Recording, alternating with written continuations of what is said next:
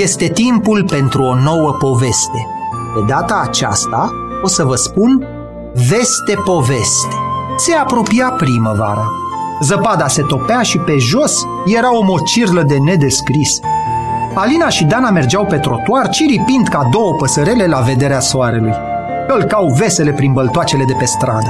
Deodată, Alina simte cum piciorul drept se duce în gol, iar apa rece îi inundă ghetuța. Călcase nu într-o băltoacă, ci într-o groapă plină cu apă, iar piciorușul îi intrase până la gleznă.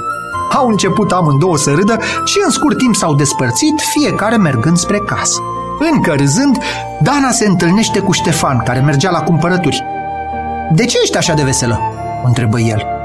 Tocmai mergeam cu Alina pe trotuar și a călcat într-o băltoacă adâncă și a intrat cu piciorul până la genunchi spuse ea ca întâmplarea să pară mai plină de haz. După ce s-a întors de la cumpărături, Ștefan a ieșit afară la joacă și întâlnindu-se cu Dora, îi zise ai auzit ce a pățit Alina? Nu, zise Dora curioasă. Ah, stai să-ți povestesc. A călcat într-o groapă cu apă și a intrat până la brâu. S-a udat și s-a noroit toată. Vestea s-a răspândit repede. Prietena lor, Irina, află peste câteva minute despre întâmplare, doar că de data aceasta Alina intrase în apă până la gât și cu siguranță fusese ajutată să iasă de acolo.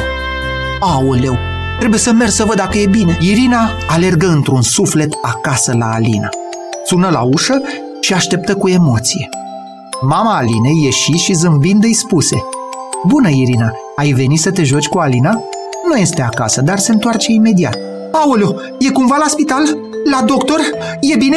Am auzit că aproape s-a necat astăzi când a căzut în râpa aceea plină cu apă. Mama a făcut ochii mari, neînțelegând nimica. Din fericire, tocmai atunci a apărut și Alina, care venea liniștită de la o colegă din vecin.